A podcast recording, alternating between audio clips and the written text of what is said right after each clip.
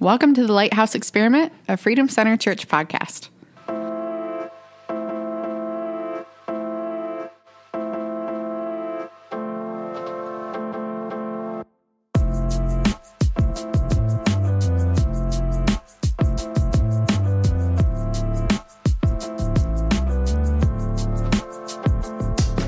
We're live, huh? We are ready to go. You're ready. I see that you're recording. Well, all right. Welcome back to the Lighthouse Experiment podcast. Tonight, we have a special guest, Emily E3 Lakey. Welcome to the show. Thank you. Thank you for joining us.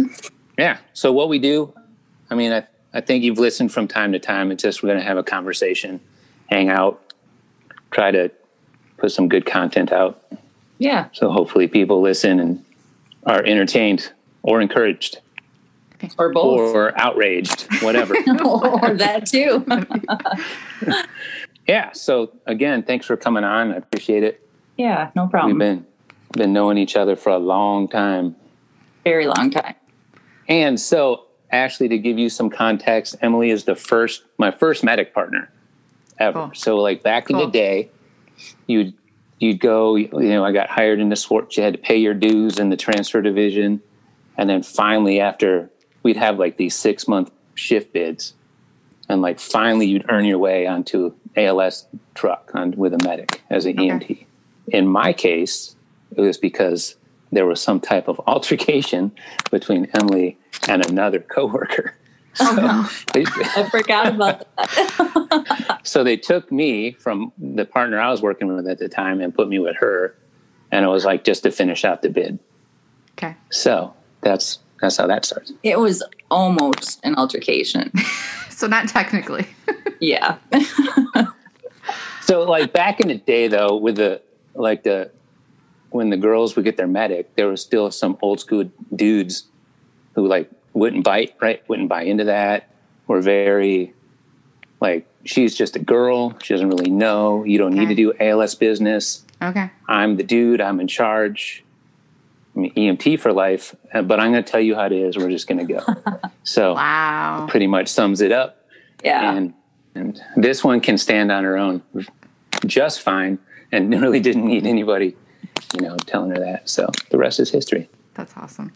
I think that was probably my defining moment to stand on my own, like from that moment forward. Sometimes we need those moments, as uncomfortable and unwanting as they are. Sometimes absolutely. That's the extra little boost that we need, Yeah. It's a funny memory, too. It was funny. Funny now in retrospect, I bet. Yeah. No, it was funny then, too. You knew the dude. So tell us, like, for the listeners, and like there's people going to hear this that know you at, from the road and that's it. But, and it's like a lot of the newer modern, I'll say the modern generation EMTs and paramedics that are just coming up now. So what got you started? Like, why did you get into EMS to begin with? Well, I actually never had any desire to be an EMS. I wanted to do just police work.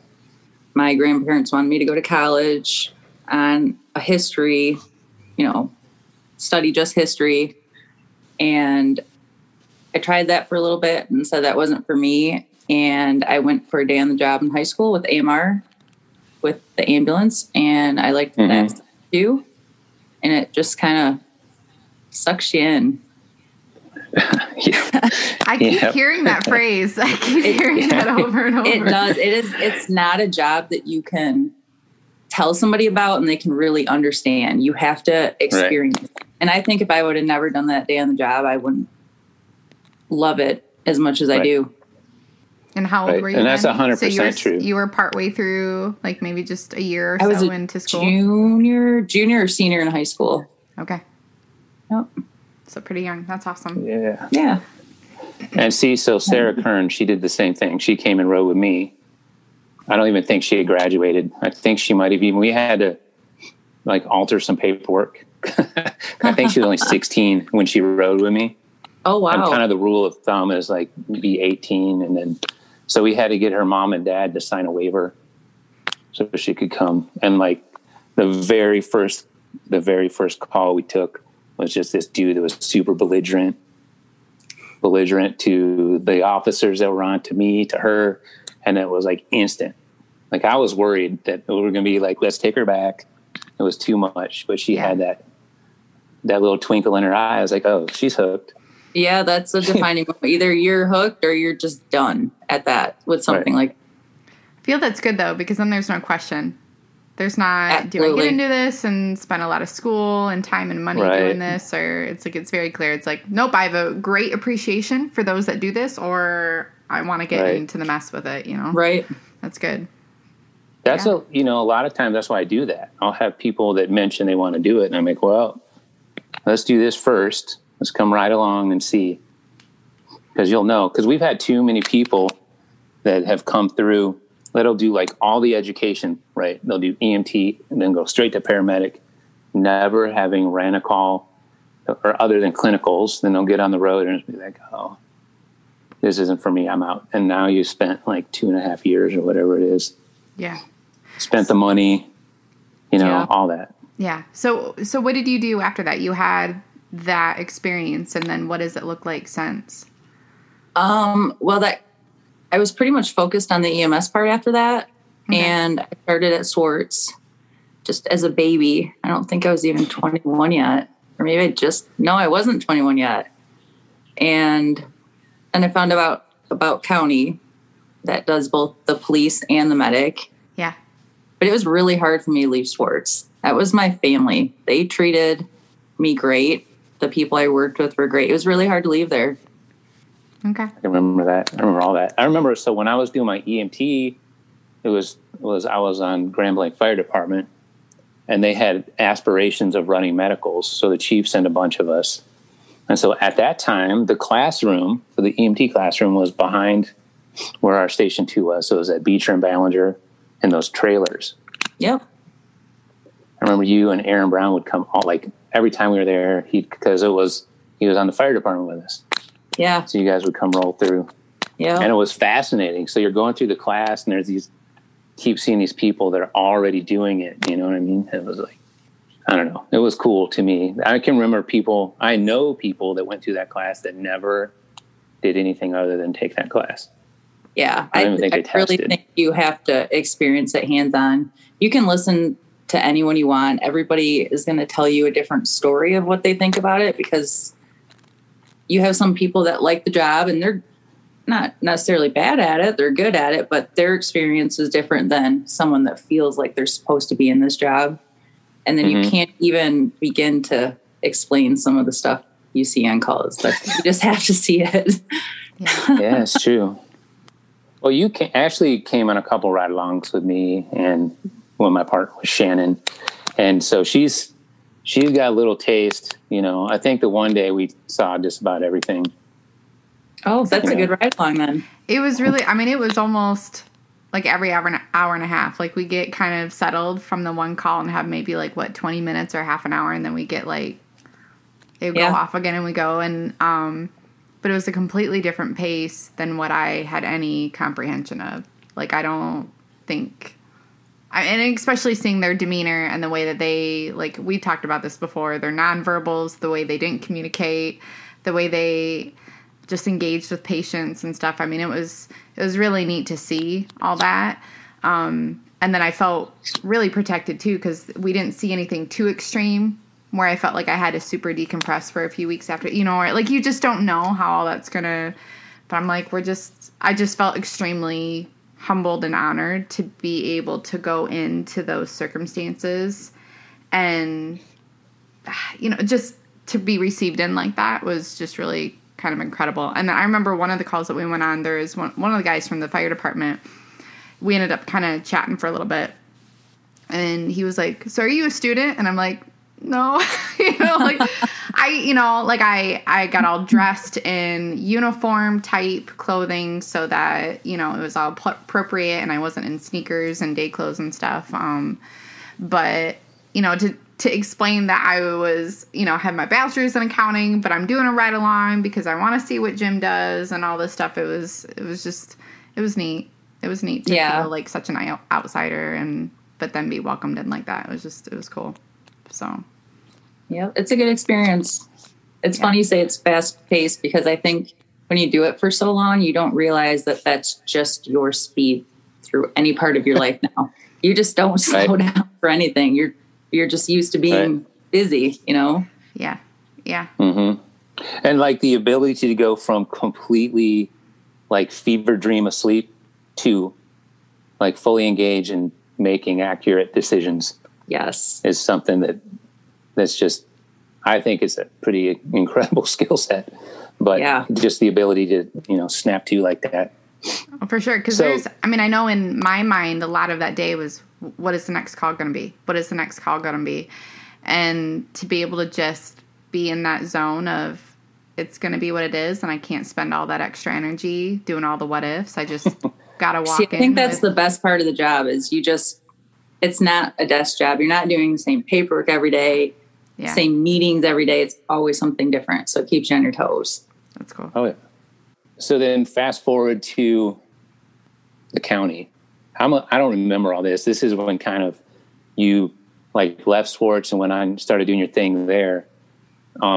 We will come back around because there's a situation that you and I found ourselves on just before you left that we'll get to. You're going to talk about it. But... Well, that too. That's way later. But it was a call we had. So, like, did you go? You went to the academy. Did you spend a lot of time in the jail? I didn't. Like everybody else, all day in the jail. Really? Yeah, I got really lucky. It just happened to be the perfect time when I hired in, and I did like a week or two ride time with the medics that were already on, and then I went right to the academy. Oh, sweet. Yeah. And has that been the thing? Like, you seem to enjoy being out there. Do you like the cop work and all that stuff? I love it. It's changing because the world's changing and it's a totally different environment, but I still love my job. And there's still, you know, I don't think any of us go into this looking for appreciation, but it's nice when you hear it sometimes, you know, because you really are out there trying to help, you know, as much as you can. Right. Right. Well, like the narrative, you know, is what's controlling what's happening out there. Yeah. Like most people, but all of us that work in like the first responder community understand what's really going on. And we understand that like here, like you don't know it. I don't know. Maybe you do know people in Minnesota, but you don't know any Minneapolis cops and you don't know the people in those situations. And as horrible as they are, that all of these things have happened, that's like really not on you guys, except for because of the way the narrative is told and the stories are pressed out there, it is. So that's got to be a pretty incredible responsibility to walk around and bear the weight of all that stuff. It is, and still do your job. Group together. Right. You know, I am a firm believer if you go in there and you treat that person as a human and they can see that, you know, you're actually not a bad person. You're actually not a bad cop or a bad medic. Right. It all seriously does come down to each call at a time. Yes. You have to deal with each one individually. Right. And like we've talked about this before on the podcast, but there's this rare gift we all have. I think it goes from fire department, EMS, police officers, docs and nurses, that whatever just happened, like the prior patient or prior call you just did, or whatever, the next person has no knowledge of what just happened. And it's no matter how bad it is, no matter how just flat out lame it was, you know. And so that is one of the things I think you would agree that's just a gift to have that in our skill set. Just absolutely. You know what I mean? So we're gonna wheel back. So Ashley, Emily, and I have some experiences together. But this is just before she left Swartz.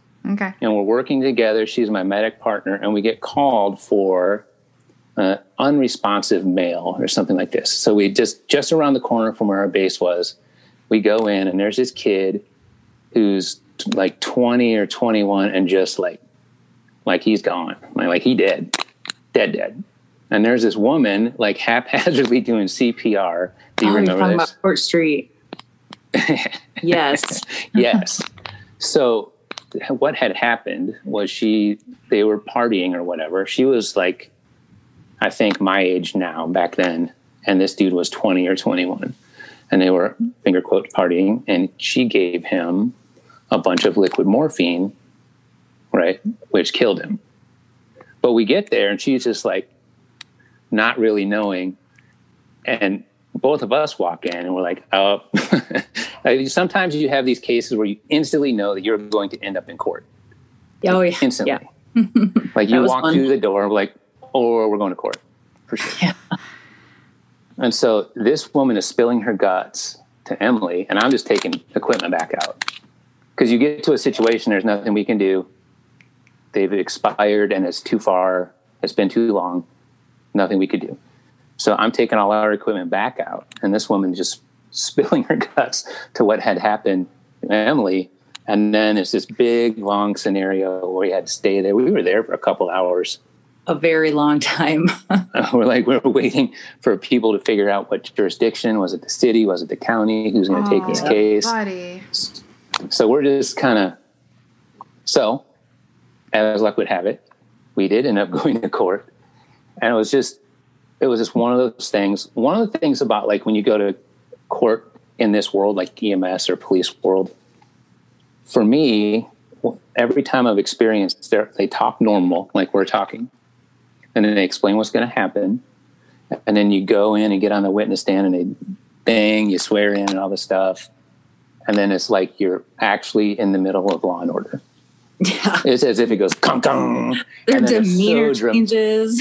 Yeah, they get all dramatic. And the way they talk. And like, what? Who are you? You are not who I was just talking to a second ago.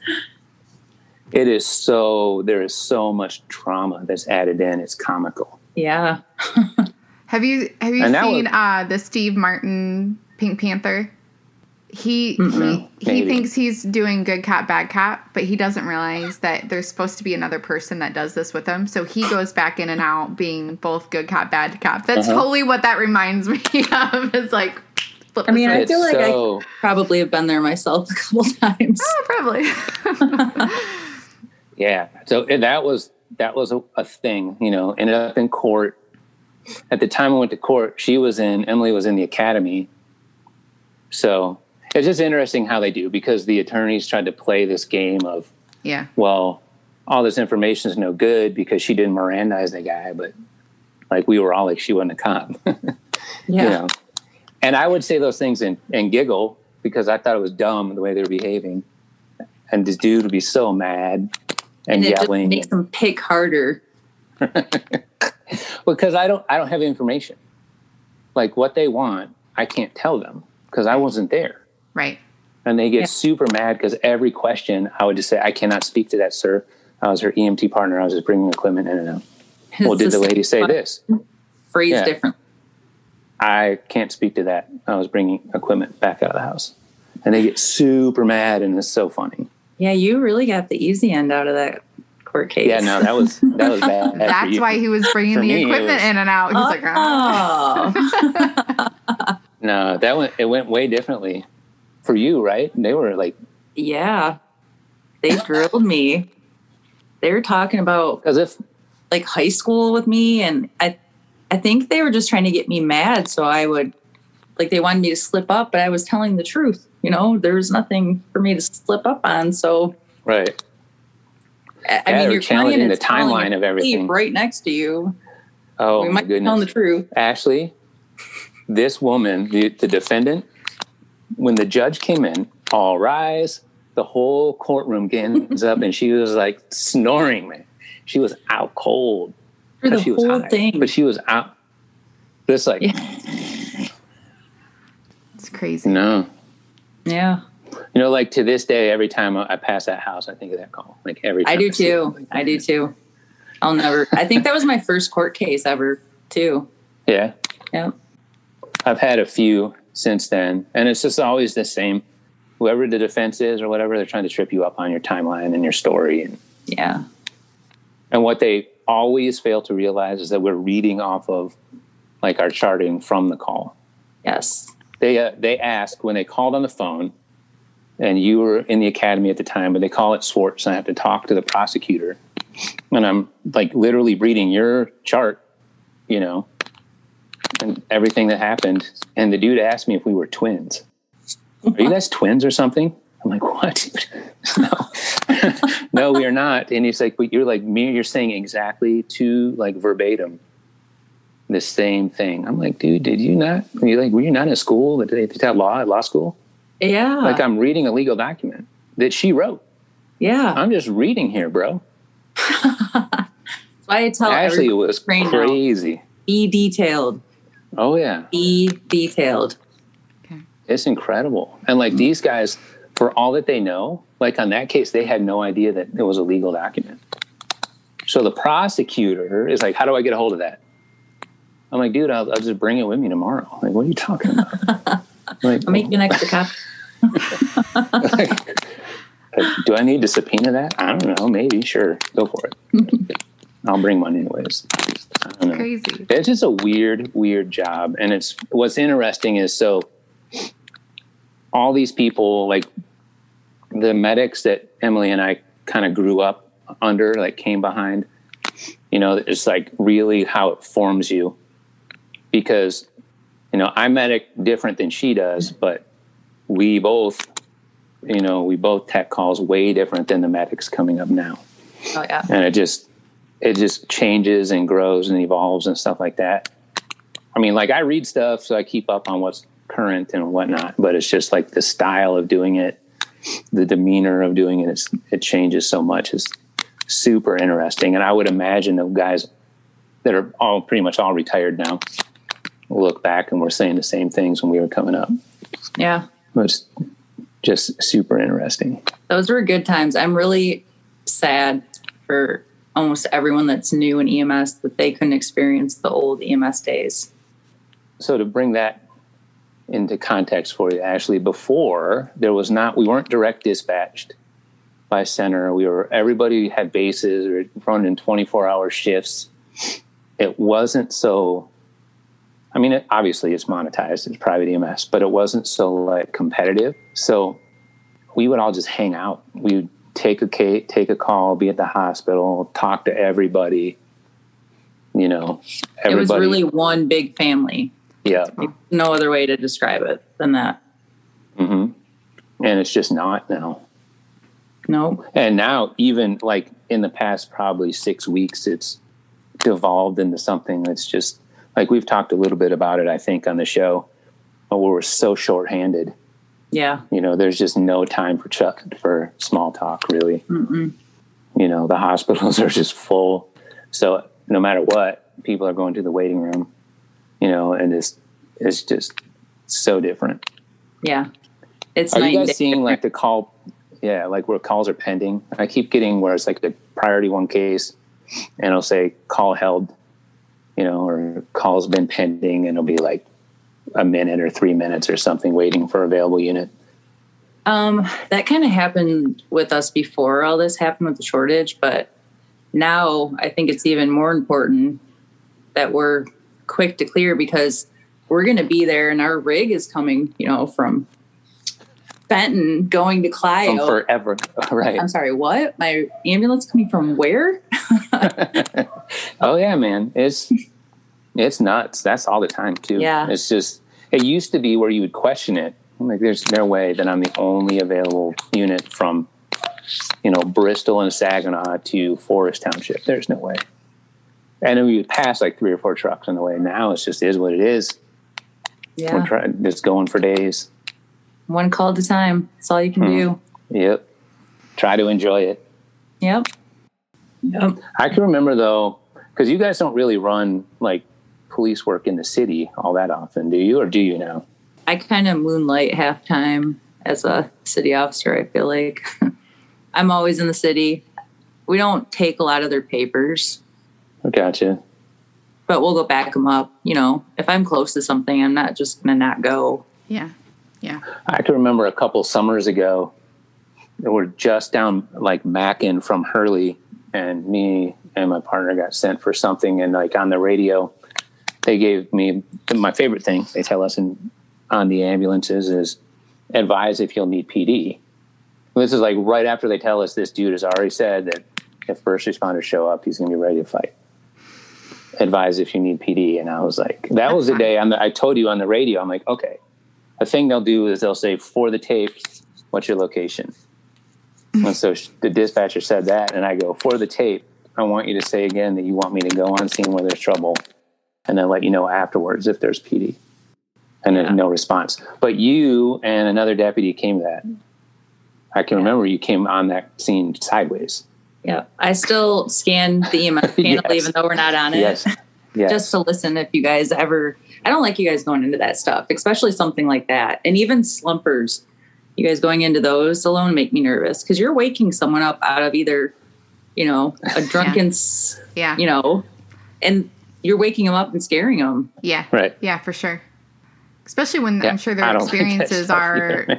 it's not like it would have probably been the first time that they've been jumped or mugged or harmed. Right. So that's their experience. Yeah. I would say the slumper for me, and I've obviously never done a traffic stop, but is like the traffic stop for most officers. I can't stand slumpers. So usually I'll lay on our air horn, you know, and see if they move, and then I'll approach. But a lot of times they'll be out cold, car running in gear. That's a very accurate comparison. Yeah. I don't like anything about it because you never know.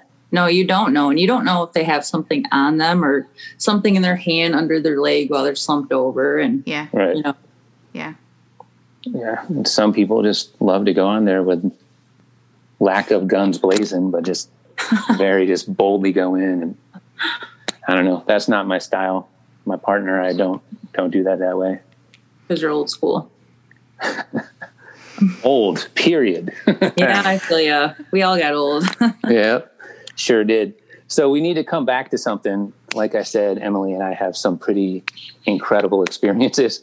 But one time when we were at our base, this is real stuff, Ashley. So we're in our base and we're just chilling. And all of a sudden this other coworker of ours comes there. And I think he was waiting on a prescription from like the Walgreens that was right next to our base. And so we're in there, and this is gross. So we're in there, and he like getting something, some pots and pans. I don't even remember. But when he would bend over, what we see is his pants sag down, and we see bee cheeks and a thong, dude. A thong. It was not just a thong. It was a blue, sparkly thong. Right? So I didn't know she saw it. So like the way the room was set up, there was a couch on one wall, and the other side of the room, there's another couch. So she's laying on one couch. I'm laying on the other. And I like wouldn't even make eye contact. Like I knew that if I looked at her. I think I was looking at you like, bro, did you see that? Like, tell me you saw that. Like, no eye contact, just holding my breath until this dude left. Then I was really like, when he bent over, and then it was it. I think it was so funny. It was like one of the most funniest things of all time. I don't know if he does. I don't think he knows even that. He has no idea that we even witnessed such a terrifying situation. Ooh, he just never know, man. That one shocked me. Oof. It was like, but these are the things that happen. These are the memories. Like you can't make that stuff up. No, you can't. Oh gosh. You shouldn't have seen it. I want to say you should have seen it, but it was so bad. Oh yeah. Oh, I don't even have any words. It was an experience. It was. So like, do you have would you say any regrets to being in EMS or police work?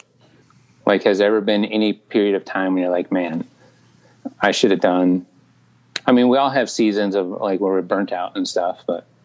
Yeah, it's funny because my sergeant says all the time, you know, you can have a bad day and you come in here and you're like, I'm done, I'm not doing this, but I know you're just going to go right out there and keep working and doing your job. So I think I'm where I'm supposed to be. We all have bad days. We have off days. We have days where nothing goes right. But that's true. You kind of get this sense that you are doing what you were put on this earth to do. Right. And if you don't feel that way, you should not be doing this. And I think there's a lot of people that don't feel that way. And it comes out on calls. with right. their attitude or their, you know, the way they are. And it's either a job you are fully into or you shouldn't do. Right. Yeah. Right. That's absolutely true. I would say what I like to tell people when they have like a stretch where they seem like they're burnt out is to always kind of reset and remember why you started in the first place. Mm-hmm. Yeah. And take it back to there. But it's absolutely true that there's, if you're not 100% invested, like if this isn't like part of who you are, this, you just have no business. Nope. And I think that's why people leave and come back or switch and, you know, hoping right. some people get better. And you just kind of learn after a while. I'm going to have some really bad days. I'm going to have days where I see stuff I don't want to see or not get along with, you know, coworkers or whoever. But if you're meant to be in it, you know that that's going to pass. Mm-hmm. Is what it is. Tomorrow's a new day. Yeah. Yeah. Well, I don't think the goal is that everything's going to go smooth every day. The goal is to go in and make an impact and do something about what you're able to do. You right. know, so I think the episode that we had last with Pastor Carl, he said, you know, he just expects people to people. And so he doesn't go into work just assuming that everything's going to go smoothly. He goes in expecting that there's going to be things that you got to do and navigate. And it alleviates a lot of that stress to right. have everything go a certain way. And then being able to reframe the purpose of what you're right. going in for in the first place. So no, that's really that's good. Why we have a job, because chaos happens. Yeah. And stuff happens clean up the chaos. So that's, yeah. you know, what right. you're walking into. Do you think you're more equipped and better prepared because you did EMS first? Like if you would have switched around, just went right into the police academy or something instead, do you think, like, are you, I mean, it is what you know now because that's what you did. I think it was good. I wouldn't want to come to the county trying to learn how to do two jobs, like be a police officer and be a medic at the same time, because they're both hard jobs. And the medic, you have so much stuff you have to learn. And I was just like a shy, you know, naive baby 20-year-old when I started at Swartz. I don't want to say I was sheltered from the world, but there was a lot of bad out there that I didn't know existed. Yeah. Right. So I think it helped for me to get to where I'm at today. Right. Absolutely. Well, so. we have an almost 15-year-old. She's our firstborn, and she consecutively over the past year continues to say that she wants to go into law enforcement, that she wants to become a police officer. So really? I'm like, well, why don't you do some ride-alongs and do EMS first, and then do that, and we'll do like the skill center or whatever. We'll get in that, and we'll do whatever. And she's like, no, I really, and I mean, she's definitely the one that, like, she's gotten into it with kids at school because they weren't doing things a certain way and stuff. So she's definitely sounds like a little me. Yeah. But she's just our home and the way that we've, like, raised them. I feel like there's that little bit of she just doesn't even know. But we yeah. also want to be so open with conversations and things like that, too. So she's not unaware that, like, she's got friends that have gone through stuff. And we've got family members that have gone through stuff and right. things. And so I don't know, other than just getting her connected with the people that I know. Like, I don't even know where to start, you know, with that. But I'm both a little bit petrified and incredibly honored that my kid would want to do something at that level, you know. I bet she would love EMS, too, if she got into it. My son is now, he's going to be 21 next month, which is... Oh, my gosh, man. Doesn't that make you feel old? Makes me feel old. But I constantly... He got to the point where I would come home and just hug him. And he just knew... You just hug me back because he knew it's because I had a bad day or I had a kid call, which seems to follow me around. And I always worried, like, he's going to want to be a cop or he's going to want to be an EMS. And he went so far differently with his career choices, because that's a hard thing. You want to encourage your child to do what they want to do, because yeah. you have to be happy with what you're doing, right. you know? Absolutely. But the world's becoming a scarier and scarier place, and those are our babies. Right. Yeah. I feel like you do have to be straightforward and honest, but you got to encourage too. Like, yeah. I saw a recent thread where people were saying, would you like encourage someone to go into healthcare or whatever? And everybody was just like, nope, nope, nope, nope. And I was like, yeah, man. It's like, yeah, because we need nobody in healthcare. Well, and the same, it goes down the whole kind of the whole gambit of the thing, right? Like if my kids wanted to do EMS or fire or whatever, or law enforcement, absolutely. It's the world I grew up in. You know what I mean? I was encouraged into this by a dude we refer to as uncle that wasn't our blood uncle. But this is like the 70s. I was like 8 years old and seeing this dude on the fire truck or coming home in his uniform. That little, I'm like, I'm really that guy that saw that. And I was like, I'm going to do that. That's awesome. Yeah. That is what I want to do. And like, so, which is why I got to paramedic and I didn't need to go be a nurse. You know, law enforcement's not my thing, but like, you got to encourage, there's got to be another generation. And that's how I look at it. Like, what are we going to do if nobody encourages anybody to ever do this again? Yeah. Because people are still going to get sick. People are still going to crash cars. People are still going to do crimes. People like, it's all, there's got to be. So there's that fine line of being honest, but also being encouraging. Absolutely. Because someone's got to do it. And she might try it and think full on that's what she wants to do. And she goes out and she sees some stuff or does it for a little bit and just decides, I can't do this, you know? Yeah. And then you do what parents do. You're there to catch them when they fall. You've supported them, encouraged them, but they got to figure it out, you know? Yeah. Mm-hmm. Yeah, that's what we've kind of discussed. We're like, you know, you'll either figure out that absolutely this will confirm a lot of things, or you'll have that much more of an appreciation for the folks that do it, and you'll have a bit of a window into their world. So, you know, that makes you that much more of that community, you know, together as we all do, you know, all do our stuff. So, yeah, it's so good. Yeah. Well, and then Isaac, I asked him, he's like building, he's six. He's six, Emily. He's going to be 7 in June. And so I take what he has to say with a little bit grain of salt, right? And he still loves lining up all his cars. He's got a whole city made in his room today. And I'm like, so buddy, you think maybe like you could be a city planner or something? Maybe you can like do construction or whatever. He's like, no, Mom, I want to be a police officer. I want to drive around and catch people going too fast. And I'm like, okay, well, that's 2 out of 4 now, you know, that's like, that's great. That's what sucked you in. I remember watching Cops all the time. I mean, my sister and brother would want to change the channel. I'm like, nope, this it's on. I'm watching it.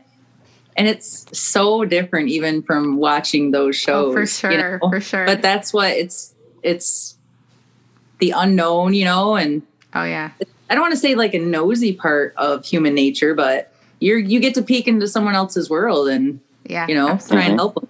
Yep, absolutely. Yeah, so anyway, we'll kind of land the plane here, but like, thanks again for coming on. Yeah. We appreciate you. We like to kind of give final thoughts, like a little word of encouragement. So if you had anything you could say to these kids, we'll call them, coming up now. Coming up, like, let's do this. Words of encouragement for these EMTs and paramedics.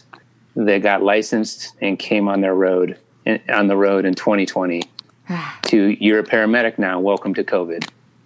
What would you say to these guys that are just getting started? You know, I feel like they just need to know that you don't know everything.